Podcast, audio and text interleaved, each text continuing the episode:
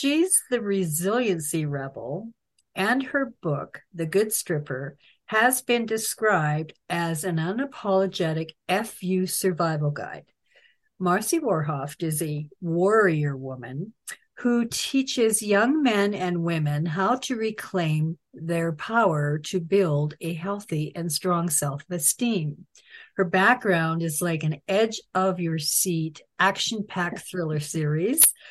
Accepted into a prestigious theater school, Warhaft is a mother of two, a former stripper, and her life has been shaped by a bank robbing stepfather, the loss of her brother, eating disorders, and a dysfunctional marriage.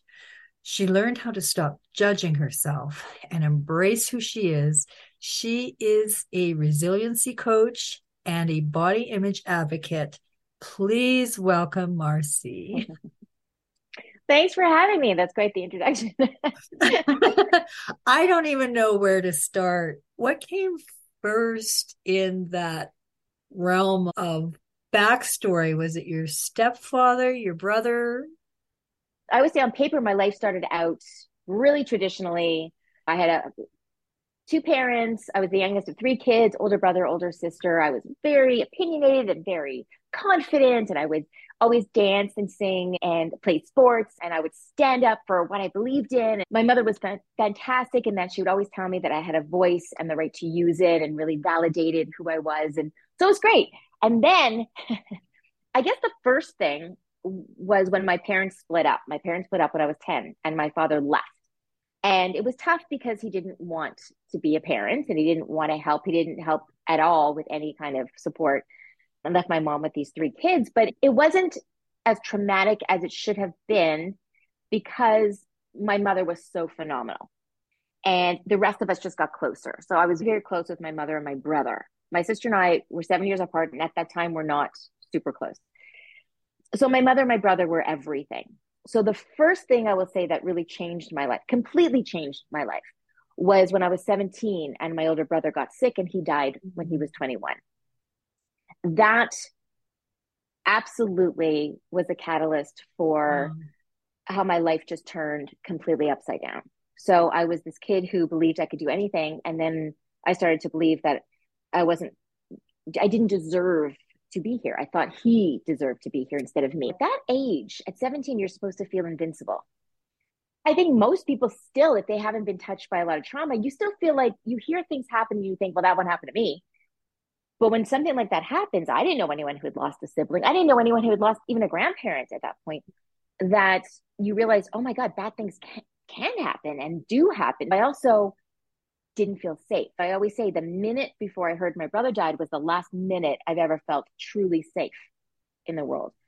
And my way of controlling what was going on around me at that age was, you know, the only thing you can control, really control, is yourself, is your body. Right. And so that's when my eating disorder started because I was able to control what I was eating, what I wasn't eating, how much I was exercising, not exercising. It was also easier for me to focus on my empty belly than his empty room. So that became a distraction for me. And then moving through life, when you have this low self worth and, and self esteem and feeling like you don't deserve to be here, it really sets you up for being manipulated by people, but also by life. Life just kept hitting me and hitting me and hitting me. And I just I didn't have it at that point. I didn't have the resiliency, or I did, but I didn't know that I did to keep moving forward. And with my stepfather, you know, I laugh at it now because it's so ridiculous. At the time, wasn't it that sounds funny? pretty incredible. but at the time, sure. I mean, my mother had met this man through a good friend. It wasn't like she met him online, through a very good friend. We didn't know about his past that he had been in prison. He told us he was a caterer and he would, in fact, I was so obsessed with food, he would take me to the pla- the markets where he got his food, which was a lie. And he would talk to me in detail about the stuff that he would cook and make for the different events. And he would be gone every two weeks. He would take off for a big church breakfast that he was cooking, and he would be gone all day. and we had to be very quiet the night before because Eddie had to be busy the whole day. So we had to be very quiet so we could be rested they were together for two years and it was right after my brother died so my brother died and then it was about a year later when he had gone off to cook for this event. And my mother got a call saying, no, he's been arrested. He was outside of a bank. That's like a, leaving a bank. The worst, the worst lie I've ever heard. It was so bizarre. But he was, but here's the crazy thing is it wasn't a one shot deal. He was wanted for two years. He was wanted for 48 counts of bank robbery. And the police had his picture. They didn't have his name, but they had his picture. They gave him a name. He carried a little bag like a satchel. They called him the Satchel Bandit. And uh, yeah, they caught him and he got the max, which was 21 years. Wow. to me, it's hilarious now. But at the time, and we're talking, my mother just lost a child, and then she finds that her husband is leading this double life of crime. Devastating for your mom. It was brutal, brutal, crazy. At what age did you start dancing? Well, so here's the thing with that. I can't really call myself a former dancer in the sense or former stripper. I did that, but that I did very briefly. So the yeah. dancing part. So I let it double life for a little it's a while. Huge, it takes. It's a. I don't know thing. about you, but no. I think it takes a lot of guts. Here's the thing. It was during a time I was married. I had two toddlers. My life was in a mess. It was my relationship had taken a crazy turn. So I always say I lived a double life for several years. The dancing was several months. So that the, the dancing was part of this double life. But it was significant, even though it didn't last for years. What I would do, my husband at the time knew what I was doing. That wasn't the secret part. No one else knew. But I would, it was very important to me to be home for my kids. So I was home with them all day. And then I would put them into bed. I would go to the club. I would dance. I was still dealing with my eating disorder. I didn't want to have a sip of alcohol or a drug the whole time. I had my protein shake in my locker. I knew at this time go and have my protein shake. And then I would dance. And then I would leave, get home by four in the morning, change into my gym clothes, go to the 24 hour gym, work out, probably go to the grocery store, pick up some stuff for the kids, come home, take a shower, start the next day. There were times I would go days, like two days without sleeping. So it was it was significant. And again, I am getting on stage naked, you know, afraid that my kids are going to find out, that people at school are going to find out. But I was I was I was doing it, and I was in my early 30s. A little bit about that industry. I imagine there's like so many minefields that many of the women you know, you got scrupulous managers and, you know, and they try to con you out of money and cutthroat working environments. So what did you see when you were in this had a brief time. What did you see when you were in this? It, it, was it was interesting because it's funny because when people don't know very much about me and they just know the title and they'll say, "Oh, well, you did what you needed to do to put food on the table." I'm like, "No, that wasn't my situation at all." You know, my I was married yeah. and he had a good job and there was food on the table. It was because I was in this situation with my marriage where I didn't a lot of self worth. And at that point, my mother had died as well. And oh, I didn't have anyone around. I, and we were, we had been close. She died while I was pregnant. So I really, mm-hmm. I had lost all of my support. And I started to feel like I served two purposes. And one was to be the best mother I could be because I adored my children and I'd had the luxury of having this great mother, albeit for a short period of time and then to be a sex toy. I felt like that's all that I was good for. That's how I had to find my worth. And I and I'm still battling this eating disorder. So I had met a trainer who was like, "Oh, I can get you to look like a fitness model," but I had to pay, and I felt too guilty to take from the household money. So I had to make my own money. Uh, but again, how do I make money when I want to be home with my children all day? Now, normally women will come up with something else. Not every woman's going to go, "Oh, I'll just strip." What else but is going to make point, you that money, though? yeah, but you still most wouldn't do that. But at that point, I'd been going to strip clubs with my ex husband, and and we'd been doing the swinging thing, and I already felt like ah, people are seeing my body anyway. Might as well profit from it. So that's when I started that. It was different in that I was lucky enough that I could go when I wanted to. You know, what I didn't yeah. feel the, the pressure that way. But it is, I'll tell you this I loved being on stage. I've always liked kind of dancing. I still do. I remember being there and a woman said to me, she was working there and she said, How long did it take you to work here before you were able like have the confidence to go on stage? I'm like, what are you talking about? She's like, oh, I've been here for weeks and I can't. I didn't even know that was a thing. First day I was up. So some people it's still tough because you're still you're saying, look at me. You're going fully naked from where I'm from. That part was fine. Even dancing, even the lap dancing part, I felt I had some control and I like that. Yeah. I'll tell you the part that I hated The part that I hated was getting off stage and walking around and sitting with men and trying uh-huh. to convince them to buy me. That part was hard. I didn't yeah, like that... a lot of men who loved having that control, who were really unkind that way.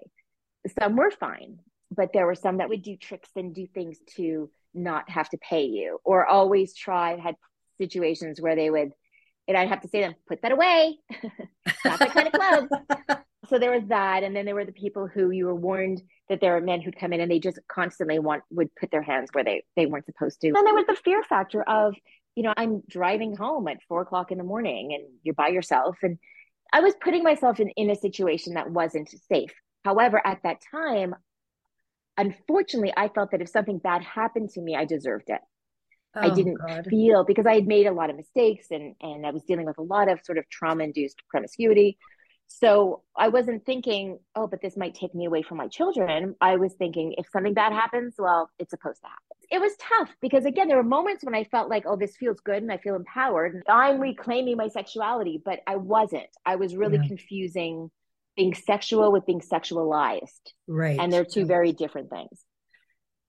A lot of people feel though that dancing like that is a part of control. Like you control the message really, and you're not going home with them. No matter what. No, yeah, exactly. Well, that, that is the funny thing. It's any man who's at a club who thinks that they're better than the women dancing. You're not. I mean, the women no, are absolutely. She's got your control. number like before I mean, you even walk to the door. it's ridiculous. And that's the thing. Like when I talk about that, I carried a lot of shame for years, not the dancing. I would never want it to that's ever good, come across yeah. that I think that any woman or any anybody who strips should it's feel any shame.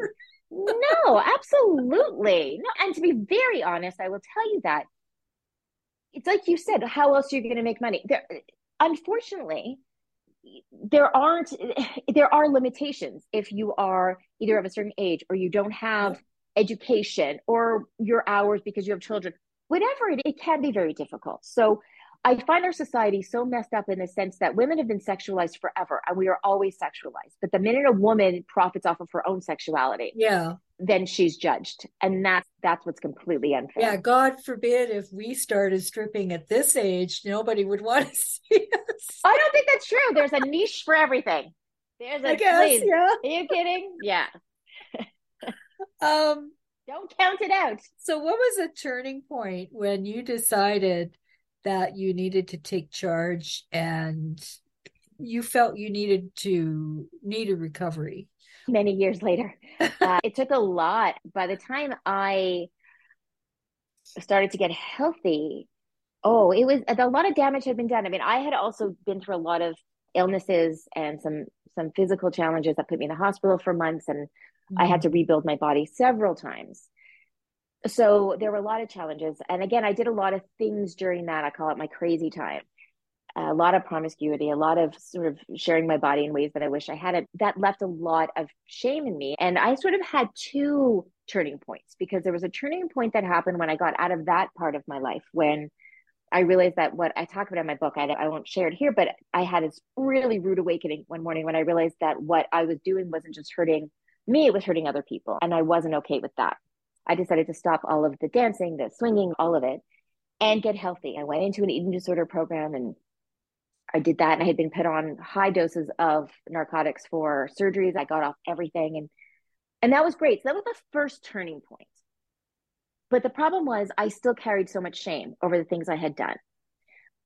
Which is why I dedicated my book to anyone who may be struggling to forgive themselves for the mistakes they made when they were just trying to survive. Because I see that's what I was doing now, but at that time I just saw my mistakes. I didn't give myself credit for like what why was I making those mistakes? I was just trying to survive multitude of trauma. So because I was still had that shame, it was weighing on me. And I was still in a marriage that wasn't healthy. We were focusing on our children and making sure they were okay. And they were very busy. We had that as a distraction, but I was not in a healthy situation. I did not feel loved or protected and, and I was carrying shame. And so even though at this point I was a recognized expert in body image and self-esteem, I had a program that I was taking to schools and talking to teachers and parents and kids of all ages, and I was on TV all the time talking about it. I started to feel like a fraud because here I'm teaching other people how to feel good about themselves. And I felt like a terrible person because of mm-hmm. my mistake. I was also terrified that my past would come out, terrified that it would impact my children in a negative way.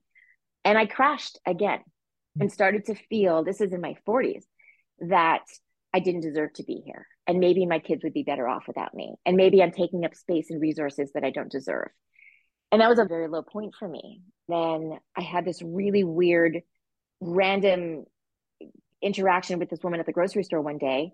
And I had dropped my kids off at school, I had been bawling my eyes out and just didn't know how I was going to get through the day. And she made a reference about how I'm always give off a positive light. And I was like, who is she talking about? Like, I couldn't, but it messed me up. And it re- made me think maybe I'm not done yet. Maybe there's something in there that's still, maybe there's a little flicker of something positive. And that's when I decided to make some changes. And I decided that I was going to start working on leaving my marriage. I was going to start getting myself healthy again. It still took a little while, but it was realizing it's that cliche, and I hate cliches, but it's the cliche of I didn't go this far. I didn't come this far to just go this far. I had to start forgiving myself. And it was leaving my marriage and forgiving myself for the things I was doing my best with what I with what I knew and what I had. That's when everything changed. And it took a must have taken a lot of courage to write your book and your podcast. Wow. I love the title, How to Ruin Your Own Reputation. And it champions some incredible people. Oh my God. Mm-hmm. What stands out for me about all of it, and yourself included, is that everybody in this side of the realm or whatever you want to call it, there are human beings. and they're amazingly resilient, even just to stay in that industry, because most people that are criticizing them the most would have a difficult time. So let's talk about the uh, the podcast and what courage it took to do the book, or which came the book came first, or the podcast came first. The book, the book came first. Yeah, yeah. I had friends who knew some of my story. It's hard to put yourself on paper like that. Well, it's you putting it on paper is one thing. Then when you realize people are going to read it, it's a whole other thing. I had some friends who were encouraging me to write a book for a long time, even though they didn't even know my whole story. Who's going to care? I'm not famous, and what's it? Not? When it's your life, you don't realize sometimes ah, how intense some of your experiences are. There was a multitude of traumas that I went through, but it's your life, so you just yeah. you just kind of go through it. And when, but then when other people hear about it and they go, that's not normal. Then you realize, oh, maybe there is something there. Also, my friends saw my resilience. They didn't see my mistakes as much. I was focusing on on how I survived instead of the fact that I survived. You know, I was criticizing myself for how I did it instead of being proud that I did it. I was still hiding. I was still terrified for decades that my past was going to come out. And I think I was turning 50 and I realized that I was not giving myself the opportunity to be fully me because I sort of thought the more people who know me and see me, then they'll find out more about me. My kids still didn't know about my past and didn't know how it would affect me. It was scary, but I got to this point where I'm like, okay, there's more years behind me than ahead of me. I don't want to waste any minute being afraid. I didn't, I really wanted to stop caring what people thought, like for real. And I thought, you know what, if people are going to judge me, let them judge me. At least let them know what they're judging me for. I'm going to put it all out there. Plus, there's this thing about you can't feel shamed over what you don't feel ashamed of. So I had to, the only way to stop being afraid that people were going to come at me with stuff they found out is for me to say, no, here it is. Like, you can't, what are you going to shame me for? I'm saying it and I'm not ashamed of it anymore. So I decided to start writing it and I wrote it quickly. It took me about seven months to write, and that's all I did. I just sat in my basement and just wrote, like sometimes through the night, because there were chapters that were too hard for me to be in more than one day. I wrote and I thought I decided if I was going to write it, I was going to write it full on. I wasn't going to hold back. I wasn't going to candy coat anything. And that's kind of how I live my life now. But it was very, I mean, people ask if it was cathartic. In some ways, yes. In some ways, it was really hard. I was opening up scars that had healed. And the only way to get people to understand and feel what I was feeling was for me to open up those wounds and feel that again. So that was really hard. But also by putting it on paper, which is why I always tell people just write your story. Like, even if no one's going to see it, because there are so many things when it's swirling in your head, you still judge it. But when I put it on paper, I was able to go, oh, wait a minute. Now I know why I thought that. You know, now I know why I felt that. I get it. And I was able to to understand and have empathy for myself, which was huge. I started to feel proud of what I had survived and see the magnitude of it. When I was lucky enough to find out it was going to be published, that's when I kind of went, oh, wait a second. Okay. so people are going to know, like people are going to read. They're going to, whenever somebody will message me and say, oh, I just ordered your book, I'm like, oh God, you're going to know, you're going to know a lot about me. it's a very odd thing, you know, to hear from people you went to camp with when you were seven or like a teacher. It's really weird. But it was the best thing I ever did. Of course, I had to tell my children about it and and they were phenomenal. I mean, they were really phenomenal. Did they it. know I, about I, your secret life? What? No, at all? They didn't. No, but they were so unfazed. They really were because for them, also, I mean, they're amazing human beings. I'm very lucky with that. But also, because I kept it such a secret, all they remember was me being there. Yeah. Right. I would go days without sleeping because it wasn't like I'd come home and go into bed and have them fend for themselves. I wasn't the hot mom or the cool mom. I was like the overprotective mom. I was the one like wear your helmet and da, da, da. like I was there all the time. So for them, they were like, when was it? They said, we're in your corner. We got your back, which was the best thing. At right. the time, they were in their late 20s, well, late 20s, late teens, maybe early 20s.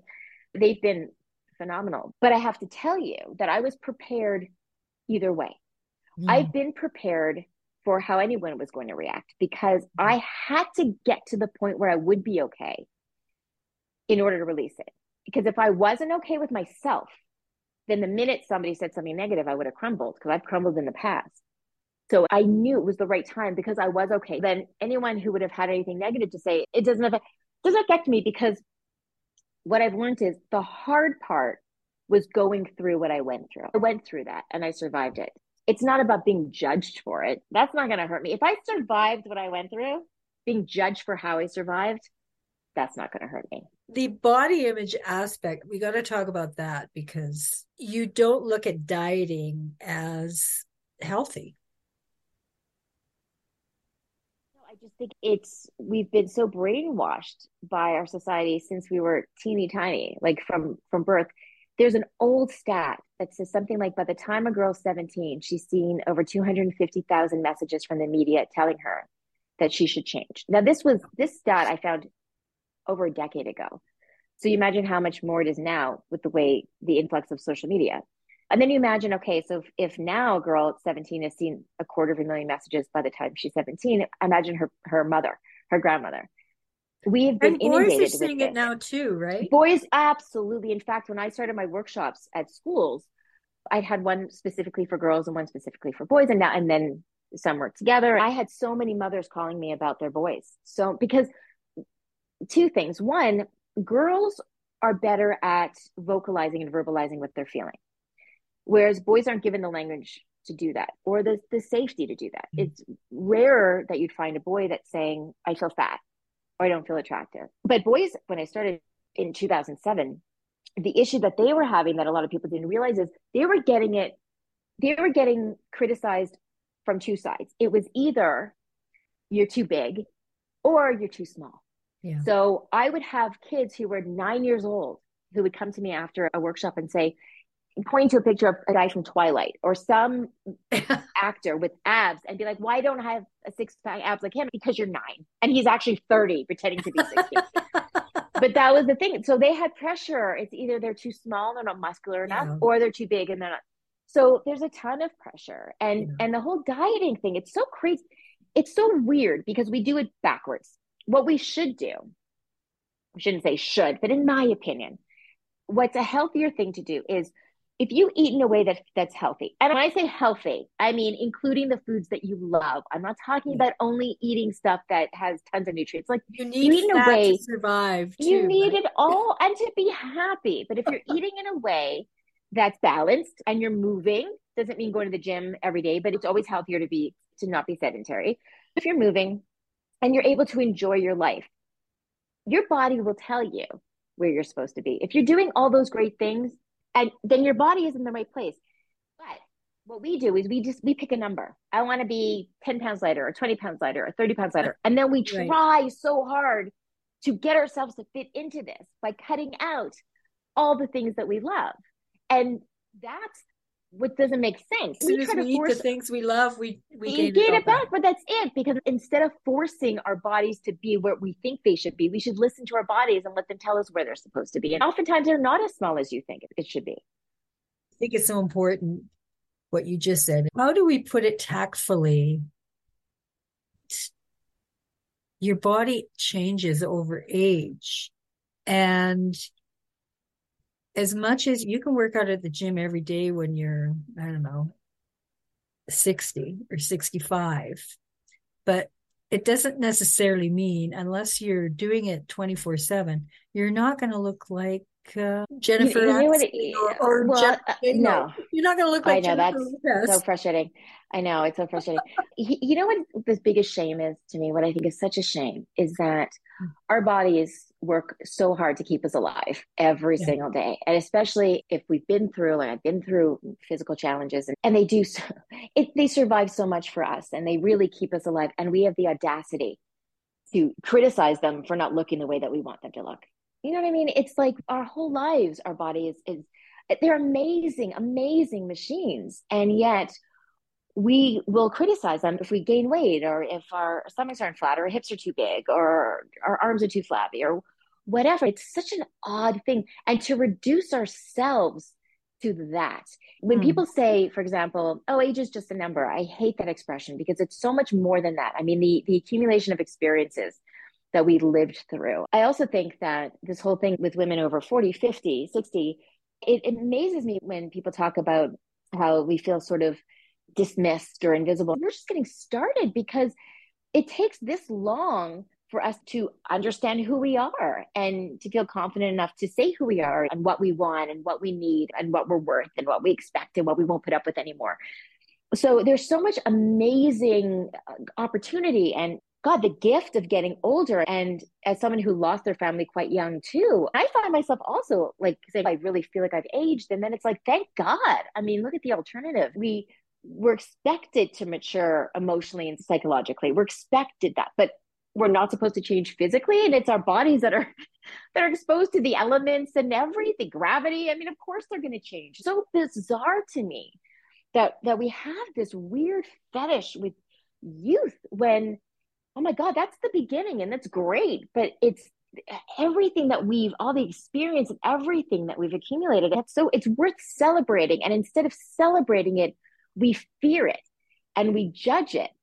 And and also to fight it, you said you are going to age. We are going to age. And that's just how it works. You don't look the same at 16 as you did at six because that's just not how human people work. Our body we look different and it continues.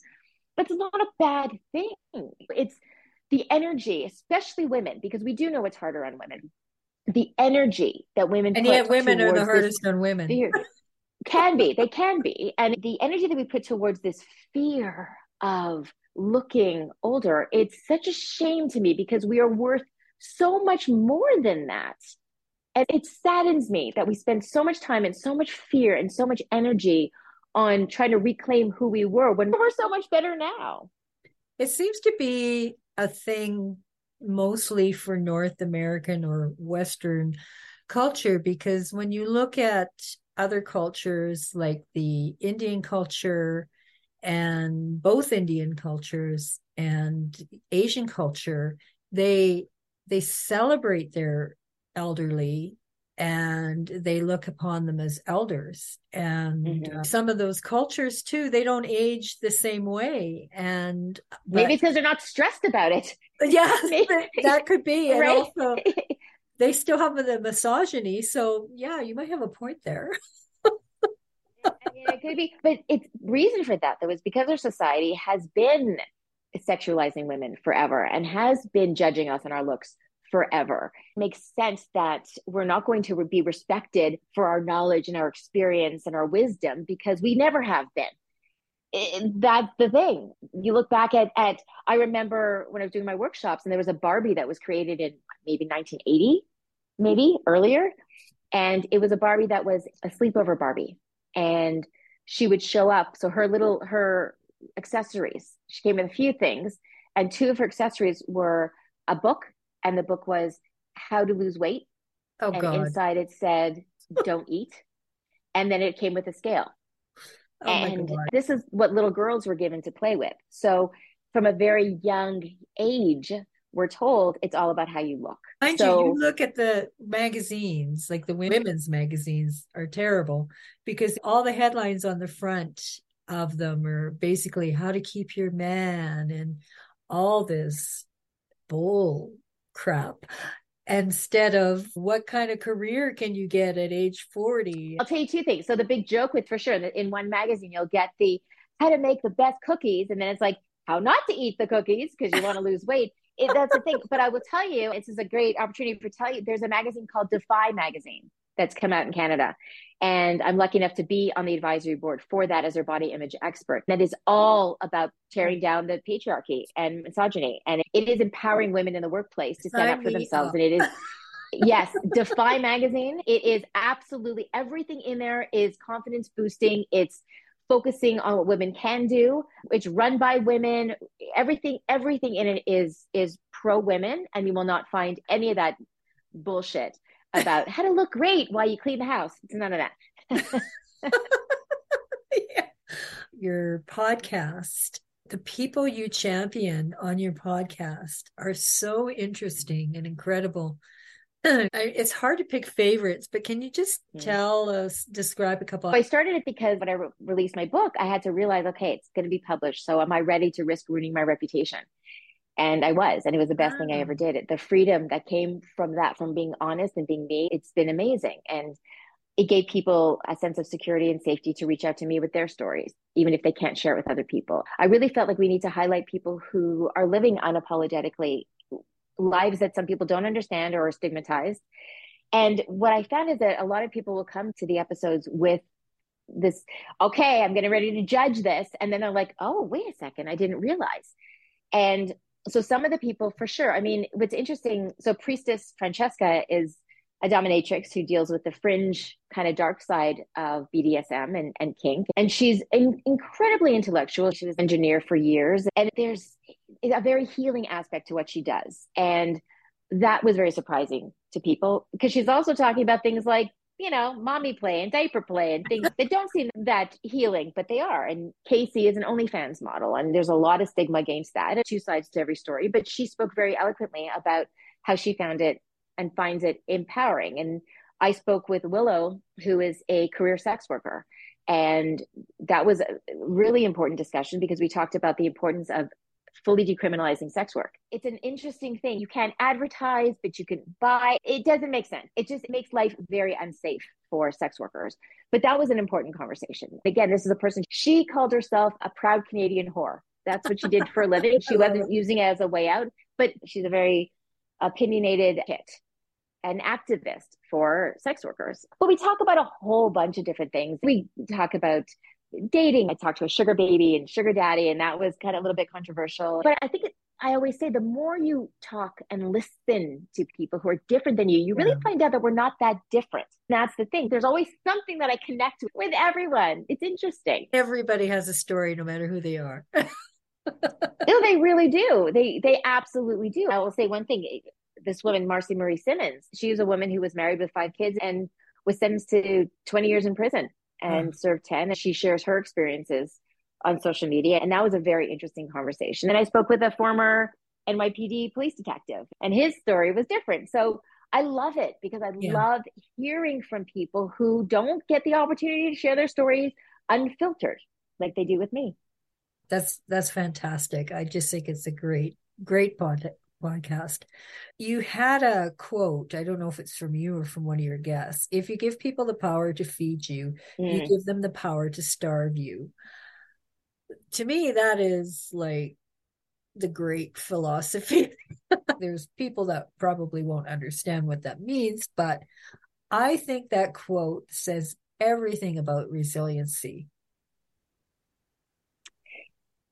Yes, it's about for me, I don't even remember when I, years ago I heard it, and I really understand it because it's something that I've needed to remind myself of several times. If you put all of your self worth, all of your safety, all of everything you are into somebody else, whether it's a partner, whether it's a job, anything, then the minute they take it away, you're left with nothing.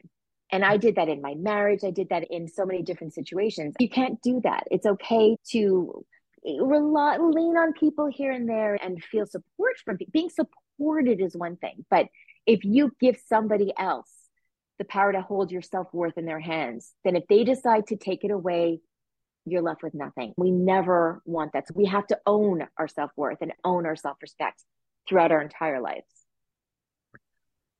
And that is a perfect way to end this. Thank you so much. This was so Thank you. I just loved having you on the show. Well, thank you. I appreciated the conversation.